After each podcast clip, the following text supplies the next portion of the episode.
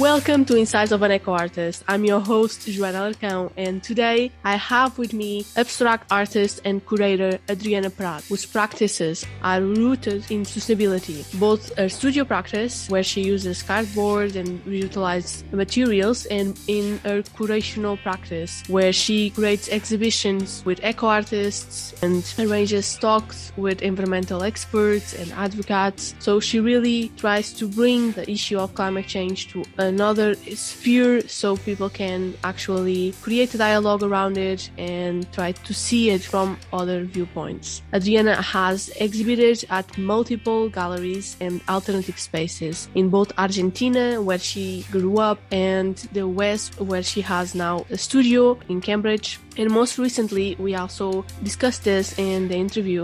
She has an exhibition at the Multicultural Arts Center in Cambridge entitled Topographies of the Collective Misfortunes. If you are in Boston, go check it out. Otherwise, you can also see it in a virtual exhibition format at the gallery website. I will leave the link in the description below.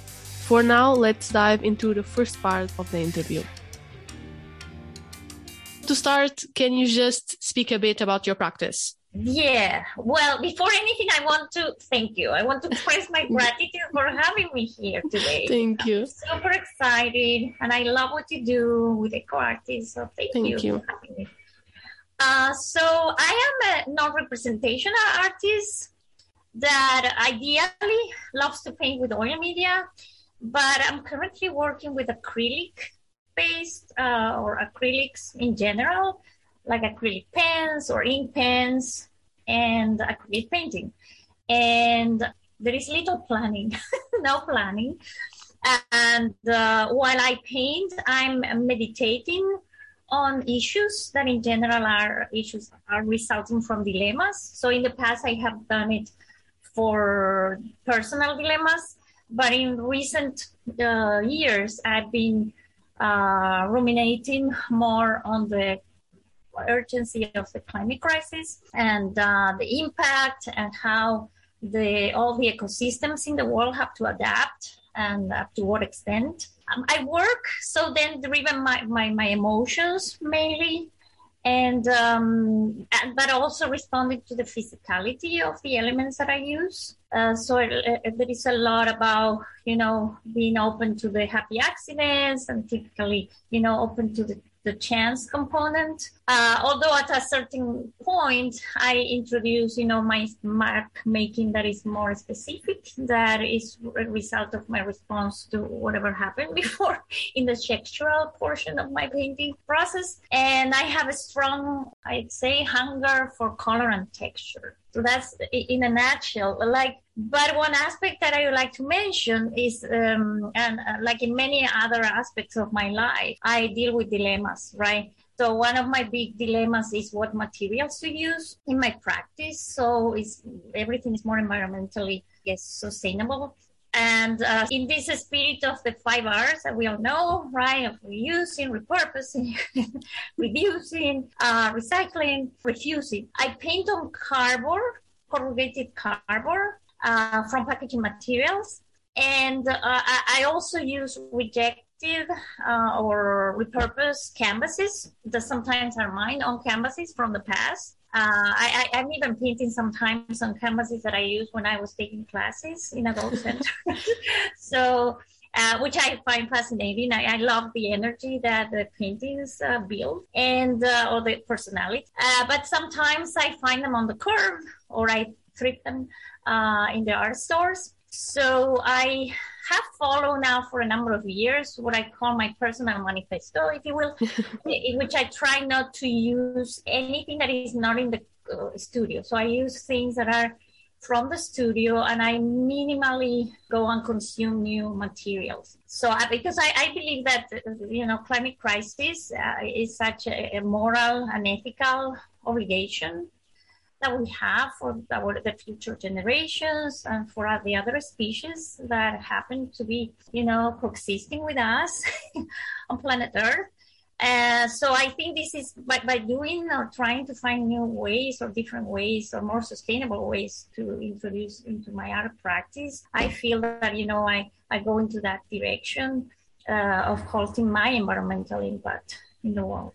And do you feel any difference about painting in ca- cardboards and painting in linen? Do you feel any difference in, in, in canvas? Uh, on canvas, yes, yes. I have to say that many times the, the I'd say the, the end result it's uh, it's a bit driven, you know, by by that because as I said, I respond to whatever is happening. So sometimes I find myself uh, using more layers and even more um, the, the, the acrylic that I use on cardboard is so um, ethereal almost. It's like, you know, it's almost like watercolor and I layer it a lot. And sometimes because I'm using acrylic gesso to prime them just to make sure that, you know, there is no effect. And that's the part that is not very sustainable, but, you know, but I'm willing to, to sacrifice. Uh, and I don't use a lot. But anyway, so sometimes the, the layers of uh, a very thin layer of acrylic doesn't really cover that that other layer of acrylic gesso, and it creates interesting patterns or, or, you know or forms and shapes that I, I really love whereas with canvases sometimes it because you know the canvas is uh, it has a texture but i yeah. tend to cover it more so and when i use canvases sometimes then i or I, I I go into the oil, uh, especially if I find canvases on the street. I feel that just in case I use oil because I don't know what, what was there before. Uh, so just in case to make sure that the painting is, is more, I don't know, you know, has a longer or less chances of being cracked, whatever. Although it's true that I'm, I'm, I'm always talking about the fact that I feel that we shouldn't be so um, so attached, attached to the yeah. longevity uh, of a painting because sometimes people ask me, "Oh, you use cardboard, but cardboard is," and I tend not to frame them. I refuse to frame them. And I say, I mean, who, I mean, I, I don't mind much the longevity of an object of art because I'm doing this, it's a trade off for the longevity of the, the planet. It's like in a world that is in a way rapidly expiring due to all the things that humans have been making since industrial times. you know, I, think that the longevity of an art uh, piece it tends to it could be irrelevant to a point. Yeah. So you don't mind that painting on cardboard my your paintings, your work might be destroyed easier than if it was on canvas. Do you document it quite well? I document well, and I try to. Obviously, uh, the fact that it's cardboard doesn't mean that I treat them, you know, like cardboard on the street. I mean, I I treat them well. You know, I try to, you know, avoid moisture and cover them with plastics, you know, and, and things like that. But I, I don't treat it like a piece of, from a museum. It's like, you know, I don't know. I mean, it's.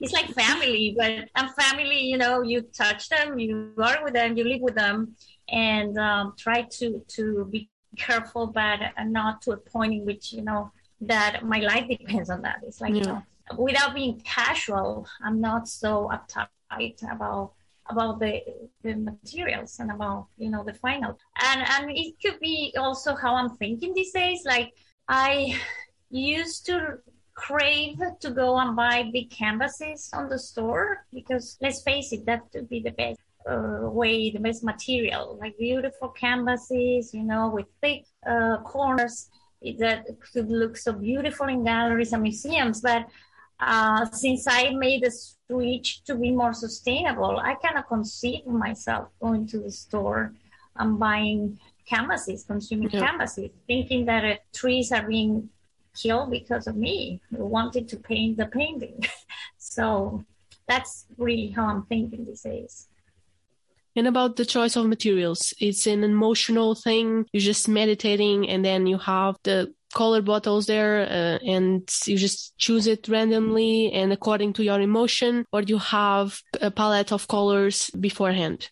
Uh, I used to do a lot of earth, you know, earth colors in the past and a lot of yellow. But uh, lately, and I have my face of teal or turquoise, uh, especially with the islands that I can speak later about. But um, in general, I it's more like, for example, in the setting that I have now in my studio that is small, I know that I will use certain things. That I will start with acrylics, and then later on I will move into acrylic pen and okay. an, an, ink or, or water soluble crayons and, and introduce more mark making but it's more like I'm limited by my space. So I very rarely these days go and decide to paint on with oil. I recently had to do something for a jewelry exhibition that um, I wanted to enter, which I did, luckily, that it was about immigration. And so I decided to work on oil, on a, a repurposing a canvas that I had. And so I I, did that, and I also work with oil-based markers, but that is more premeditated. Okay, so you grew up in Argentina. What can you tell us about your upbringing and how it affected your current practice? Well, yeah, I, I during my early days, it's a lot of story. Uh, my father was an electronics, um, in, not engineer, but you know, he fixed electronic equipment. So he had some US uh, or, or, American magazines. So I came across, you know, those correspondent things that taught you how to draw cartoons, and I love these neat characters. So I was like, oh my god, I will do this, I will do this. So I had my my uh, my period of doing all that, and I did a lot of craft from magazines or things that I invented. I also recall my father who he was a good uh, drawer and he was an amazing craft person and he, but he was what I call an environmentalist ahead of his time. So from him, he influenced me in uh, valuing nature and caring about other species. He was really like an upcycler, a recycler slash hoarder.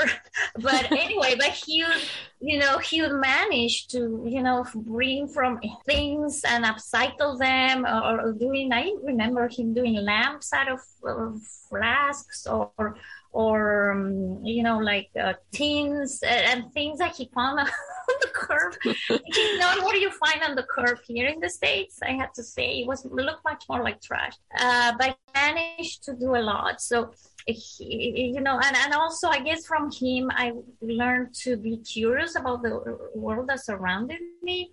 And uh, on TV in those days, I was highly influenced by Carl Sagan, the astronomer.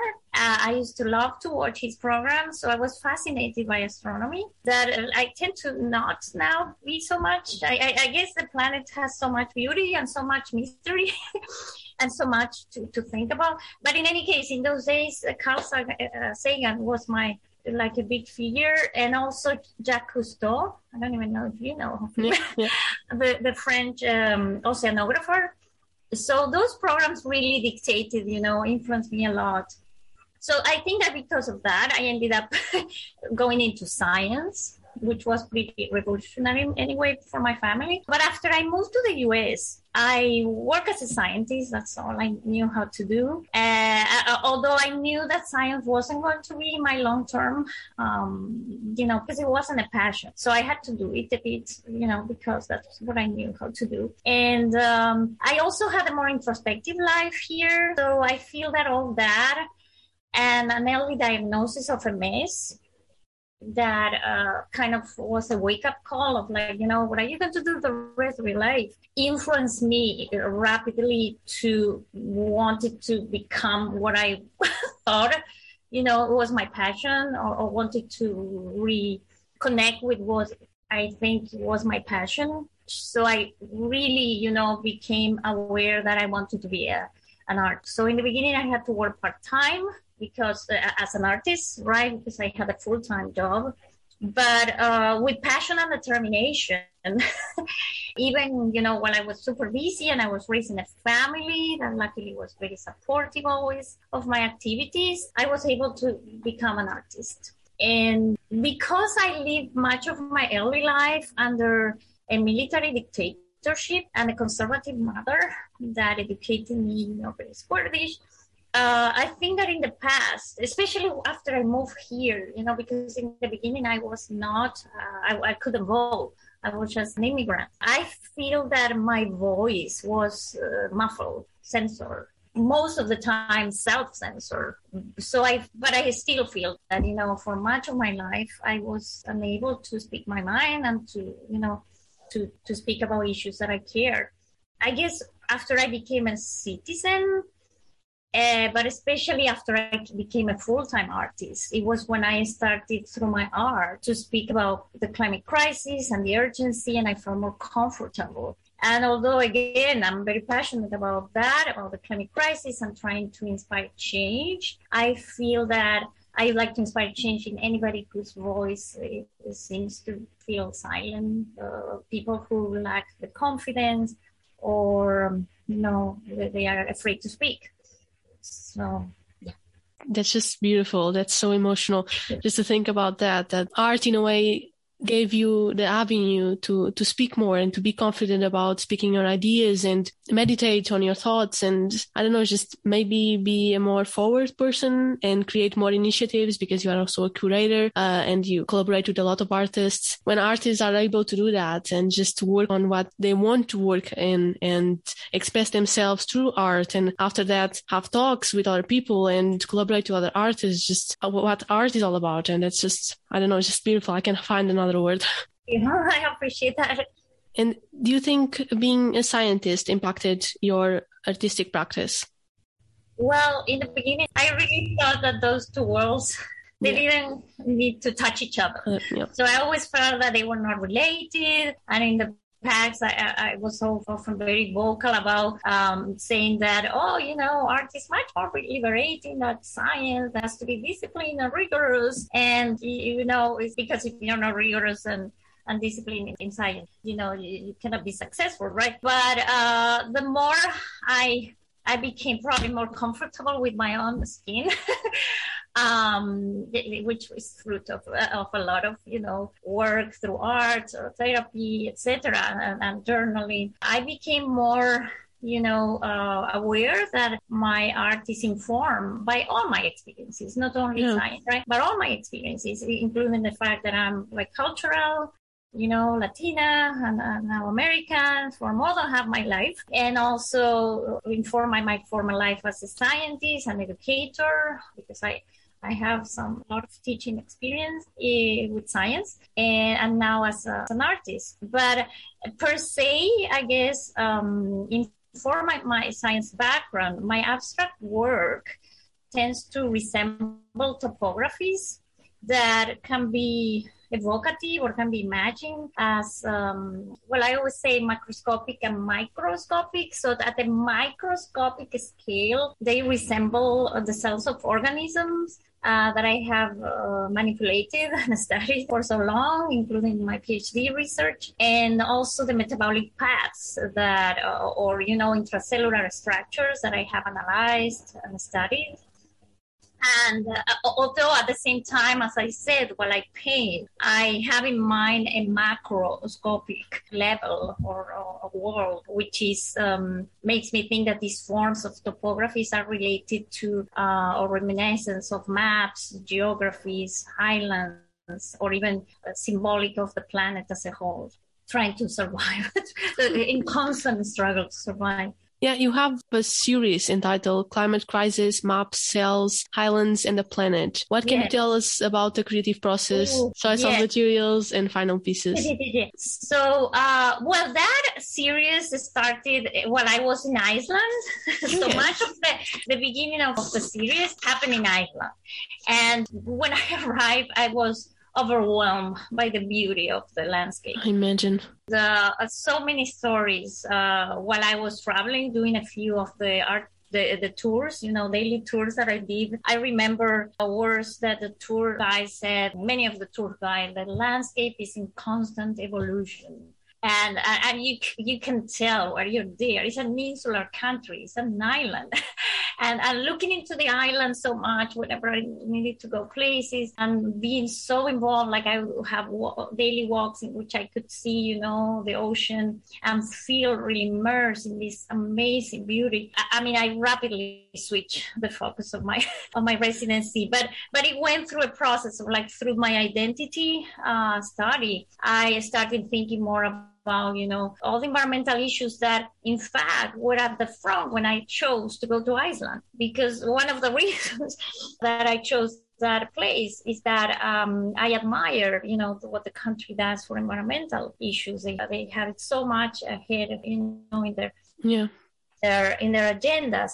So um, that is, you know, how I started to reflect uh, or, or, I guess orient my thoughts into the environment and the urgency to act, which was a personal priority, but I haven't you know, in the past translated into my art. Mm-hmm. So rapidly I started to do, and I guess from the material side, I had brought canvas paper that was easy to travel with and that I had inherited from a person from a former coworker who from Japan who was coming back to her country and and she gave me all this she was an artist too and she gave me all these canvas paper so I had all this wealth of canvas paper that I could roll into like a yoga no yoga mat uh, bag and I'm bringing to the country uh, on my flight. And um, then I had all these acrylic based or, or water based um, and pens and, and things that you know that I wanted to experiment with. So that's exactly when I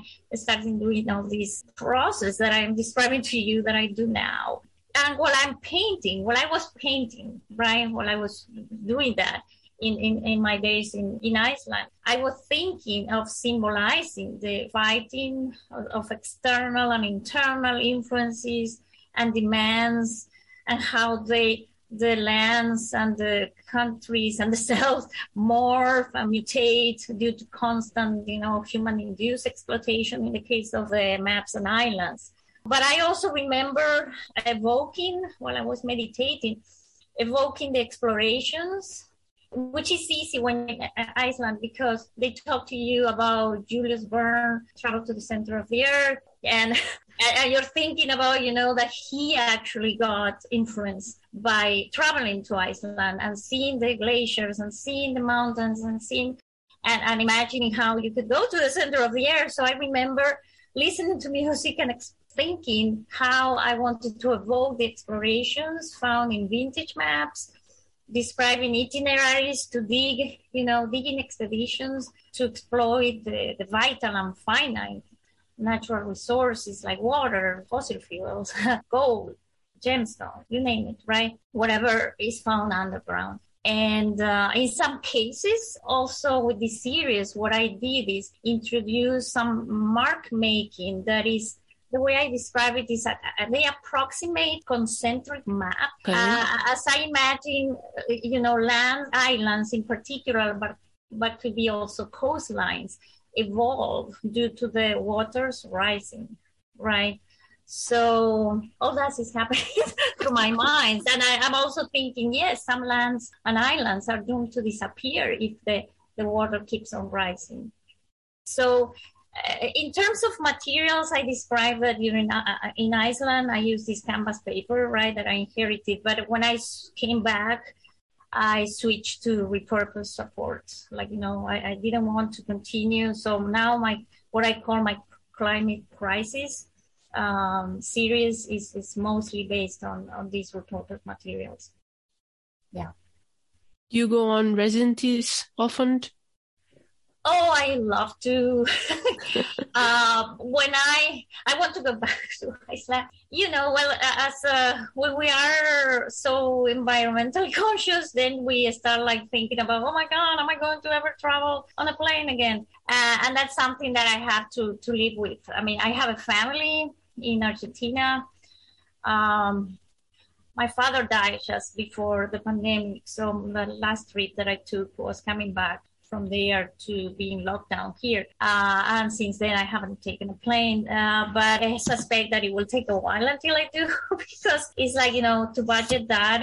Uh, it has to be well justified. And my sister yeah. is waiting for me, and I have nephews and family. But with the same uh, mindset, I love to go on uh, on residencies.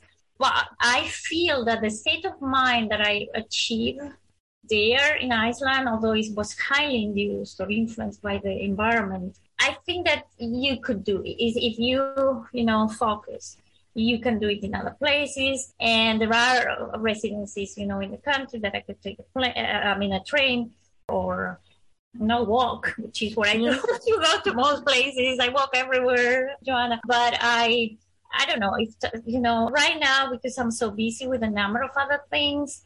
I'm not thinking about that, but I think it's very rejuvenated, uh, you know, rejuvenating to connect with other artists, Yeah. to see other perspectives, you know, to, to be stimulated with other people and other places and, and really focus because that's really what I remember. It was beautiful. I mean, I loved it. Do you prefer being in a studio with other artists, or is that something you don't enjoy?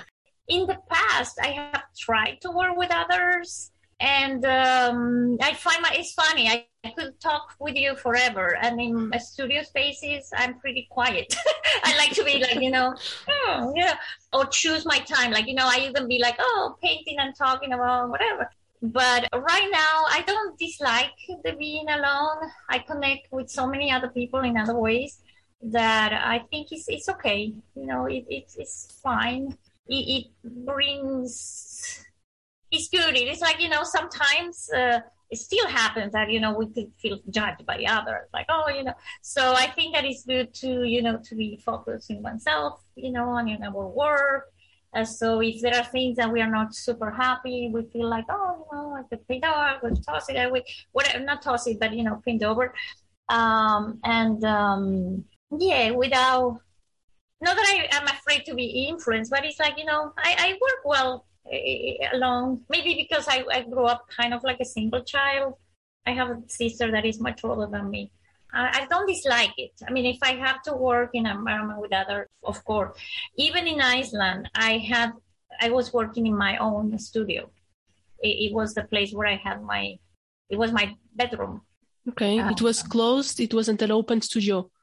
It wasn't an open studio. We did have interaction, like you know, I invited other artists to come to my bedroom, see my my wall. It was beautiful because we had this wall where we could pin things, and we had a beautiful work table, you know, by the window. And because it was in May, the day was pretty much all day. like you know, it was you had to force yourself to go to bed because it was you know at 10 p.m. or 11 p.m. was still light so beautiful light to work and, and a beautiful environment. And we had we met at the kitchen and we had conversations and, and we talk about uh, what places we were going to visit or we tried to consolidate trips. So i did a lot of those with some other people. It was fantastic. Yeah, it many times and would Sounds like it. it was beautiful. Yeah. Yeah. So your practice is rooted on being sustainable, and your life is rooted also li- lifestyle and being more sustainable. How do you implement this line of thought, both on, on your life and on your practice? I know you talked a bit about repurposed materials. I think with so let me let me start by maybe my life. So I told you about my art, what I try to do, and that I try to apply to every aspect of my life. So in order to be more sustainable, I like to be more, you know, uh, to consume less. I choose choose to be frugal. I choose to without being, you know, insane because we could become insane Yeah, yeah. uh, you know, trying to, you know, it's a of all I'm here. I'm not in the middle, you know, of the mountains of the grid. I'm still, you know, a human being in a city. so, but I try to be frugal. Uh, I avoid consuming things just because I always ask, like, do I need this? If I'm even tempted to to buy, for example, one thing that I love, I love are clothes and uh, especially well made, you know, beautiful garments, which in addition of being more expensive in general, you know, it's like, why? Why do I need that? So, um, if anything, I, try, I try to thrift, but above all, I try not to consume more. And, and I apply this also to my food. Like I'm a vegetarian for, for a number of years now, for like 20, I would say. I also like to apply what Michael Pollan, the journalist who has been essential or, or, or know, timely. I mean, his his uh, books have been uh, tremendous, uh, you know, opportunities for learning about, you know, how to better uh, be about food, you know, about relation for food. Uh, in his book, Food Rules, he has these three main, um, I mean, it's a whole book about the three rules, but anyway, but the main thing is like eat food, which means uh, eat things that are not industrially, you know, manipulated, like Yeah. something that you can recognize, that your grand great grandmother would recognize as food. Uh, that would be the rule number one. Then you have the rule number two is mostly planned. Oh no, no, sorry. The second rule is not too much. Which is the, the one about being more frugal. And the third one is mostly plant. So I try to apply that and I try every opportunity that I have because I'm also a certified holistic health coach. So I, I, I learn also more about, you know, more natural ways of, of eating. So I try to eat local, you know, from local vendors and trying to avoid industrially made food. Uh, so I, I walk. I told you I walk a lot during the pandemic, I refused even to take, you know, public transportation. So I, I have, I mean, I walk everywhere, uh, which limits me sometimes. But uh, we have a car.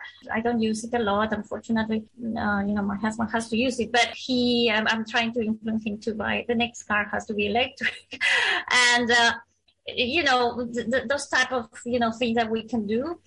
So, but I also that not necessarily is more sustainable lifestyle, but it's about, you know, introducing the climate crisis into my life and into the life of others is to try to talk about it, try to normalize the conversation about it. And with that, for example, in my website, I write a blog in which I write a lot about sustainable practice or, or way or, or climate crisis in general and in addition of talking about my art, right, or art in general, I try to avoid the politicization of the climate crisis. Although I, eh, through my vote or, or writing to you know local or national uh, government, I, I, make them accountable. Uh, I look carefully where I put my money, which I guess is related to the food or, or whatever I consume, but also about the institutions that I support so I support some environmental organizations. I try to be engaged and try to read as much as possible and read, read books or read articles or reports from the UN. or listen to podcasts like like yours uh, and be informed about you know the climate crisis or about uh, the environmental you know aspects of it or how I can improve and, and there are so many dilemmas right so I try to you know to make better better decisions. But again i mean I, I wasn't i was not always like this but i'm trying to to do to do more and more you know as time passes and uh, as, as opportunities and, uh, and, and information is more available. And i try also to spend time in nature.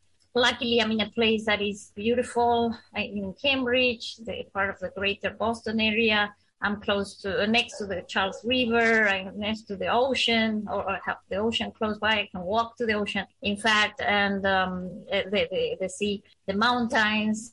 Walking, especially in nature, reminds me of what I'm trying to save, what I value so much, and I'm trying to save. So I talk a lot about my life, what I do with my life. But again, those are rules or, or, or personal rules that I apply then with my art. And uh, obviously, my curating uh, shows, you know, that are um, related to the environment um, is, is part of it.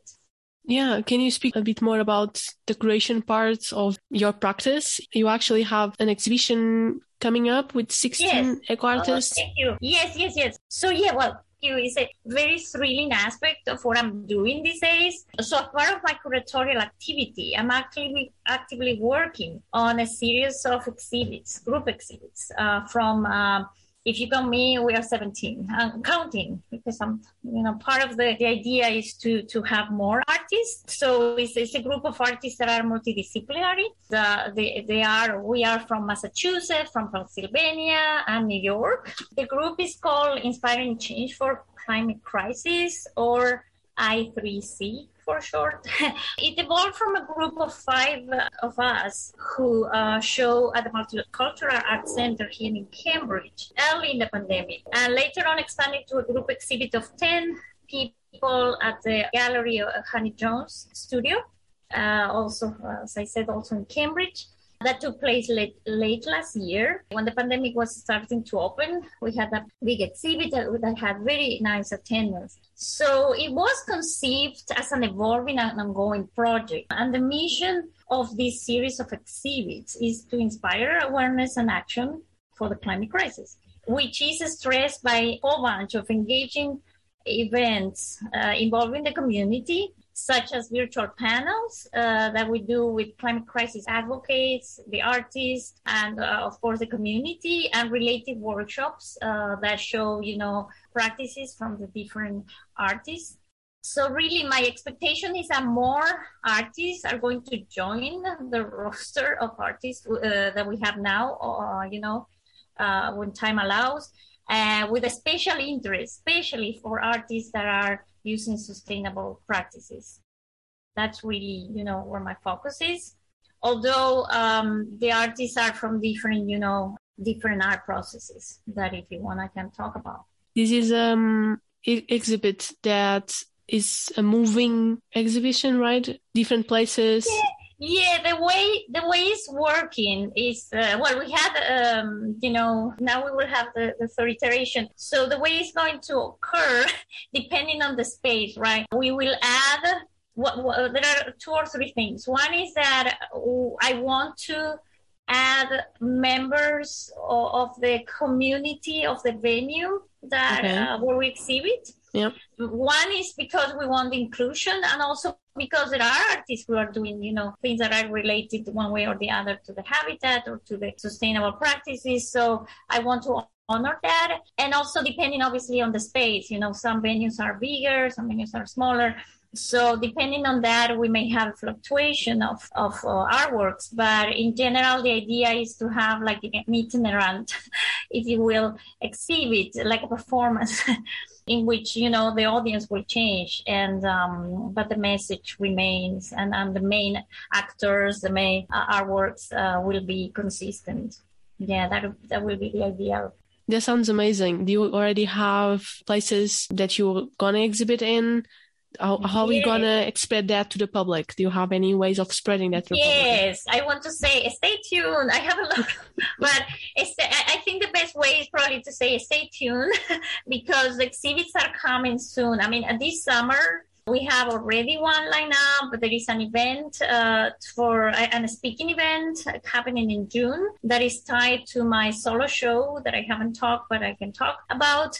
And so soon there will be more information in my website where I put everything, you know, uh, fresh from the oven, so to speak. And uh, otherwise, it will be in the websites of the venues. But places that I can name Unbound Visual Arts here in Allston, the Belmont Gallery of Art in Belmont, uh, which is a city or a town related to the greater Boston area. Uh, later on, we will have Brick Bottom Art Association Gallery. Uh, we may have Honey Jones again. We might have the Piano Craft Gallery, but uh, all that is still t- TBD, and I'm applying to other places, including museums. So we will see how that goes.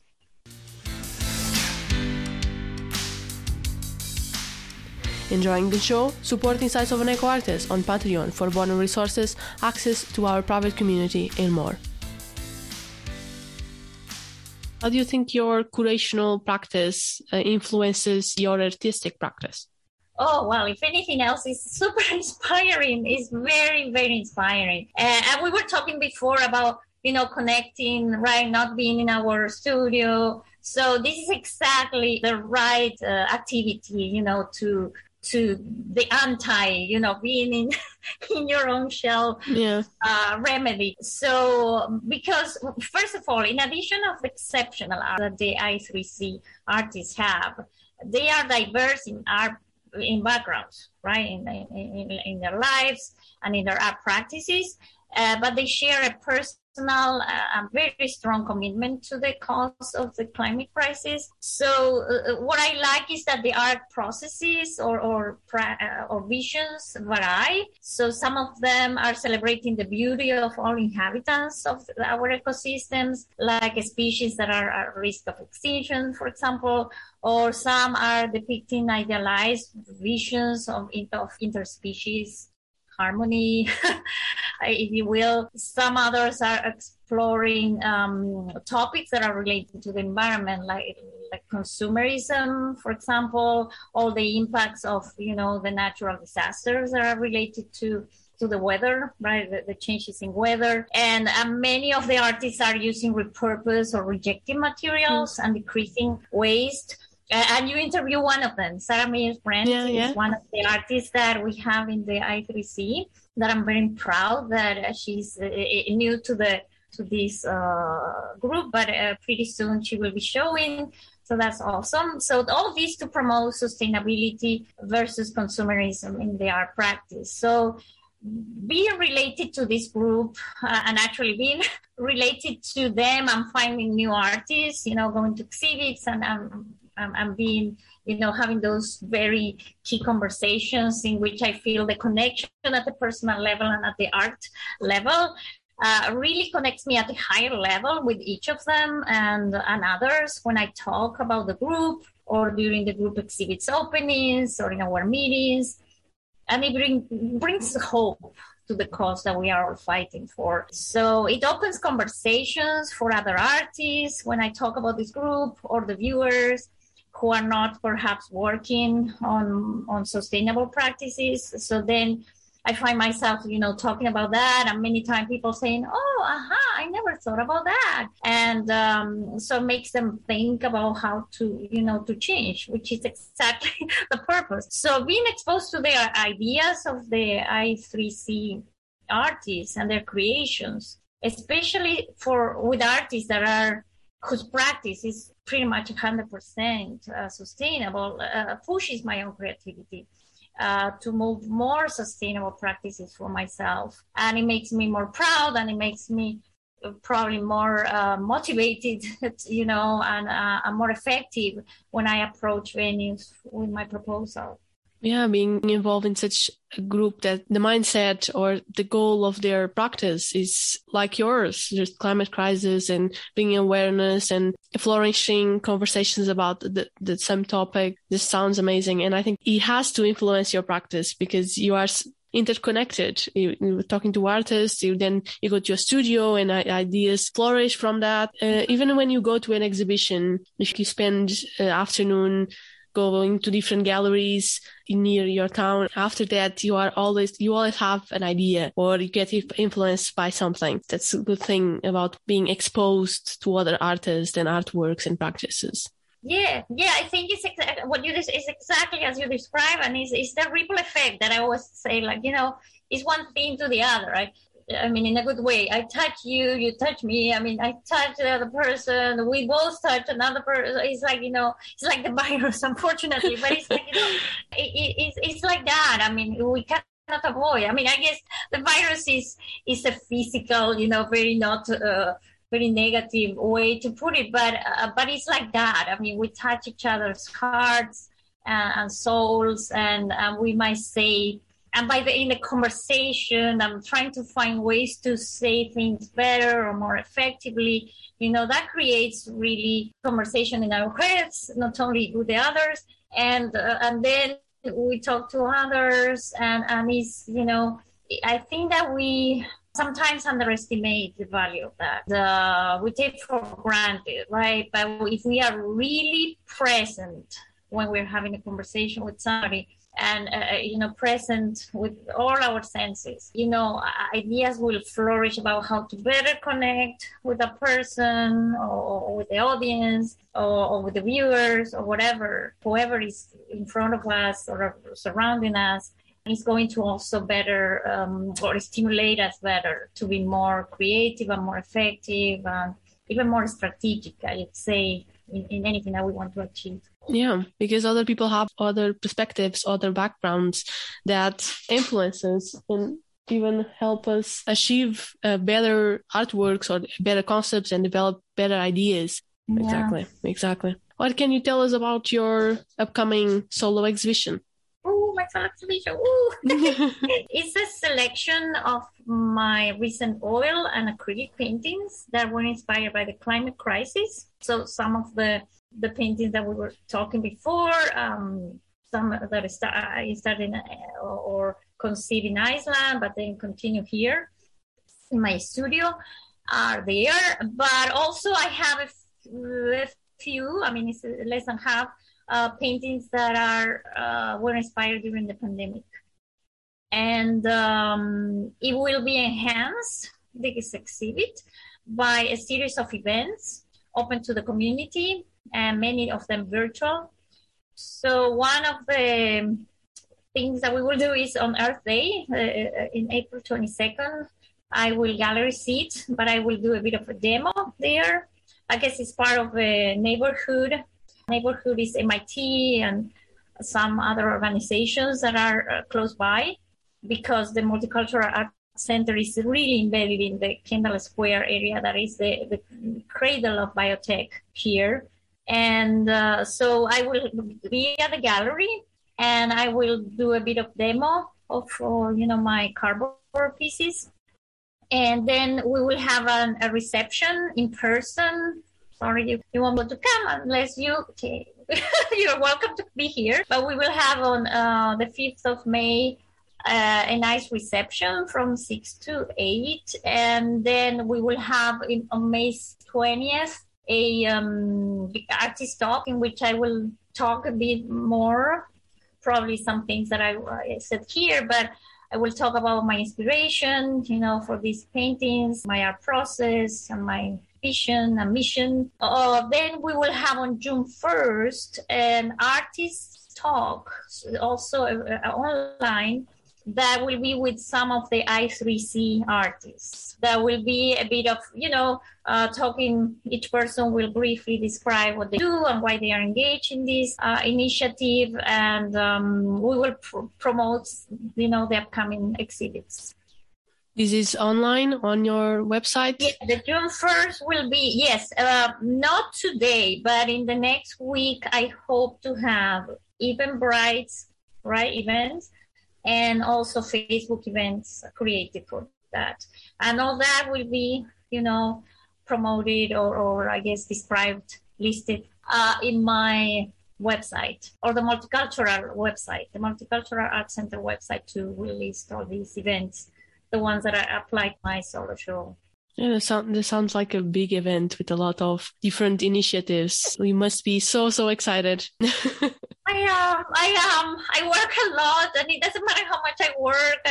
It's always like oh something else needs to happen. I think the good thing about my uh my being a scientist, my former college colleagues and I we always say that the school where we studied, the, the School of Exact Sciences, exact and natural sciences, uh, of the University of Buenos Aires, uh, it reformatted our brain. You know, I don't know how I was before, but then every, with algebra, you know, and uh, mathematical analysis and all the things, especially the mathematics, which is the thing that attracted me a lot to to uh, science. I love mathematics. It, it, you know, reformatted me that I'm very organized and I'm very intuitive, uh, like a project manager right? An intuitive project manager. I, I sometimes I need to even take notes about, you know, what needs to happen and I know how, but, um, but I do, of course. So I'm a good planner. But, but anyway, I guess what I was trying to say here is that, uh, no matter how much I've been thinking about this show and how much I've been planning it, there is always something that needs to occur that is last minute, but it's exciting the gallery, the, the, the good thing also about the Multicultural Art Center and many places that are doing that uh, during the pandemic, but they remain doing that uh, even when, you know, more people are going to the exhibits, is that they are, you know, taking wonderful photos of the of the gallery. So there is a virtual gallery that looks exactly that whatever is hanging on the walls you know, like there are galleries that what they do is they put everything, you know, like thumbnails. Yeah. But, uh, you know, and that, that's okay. But this gallery takes photos of all the different walls. So you feel like you are there. So for you, it would be great. You will not be able to come, but you will see what is there in the gallery. Yeah, it helps a lot. It's like interactive uh, visual exhibition because the photos are, are yeah. so close together. that's great. I can see your exhibition. Yeah.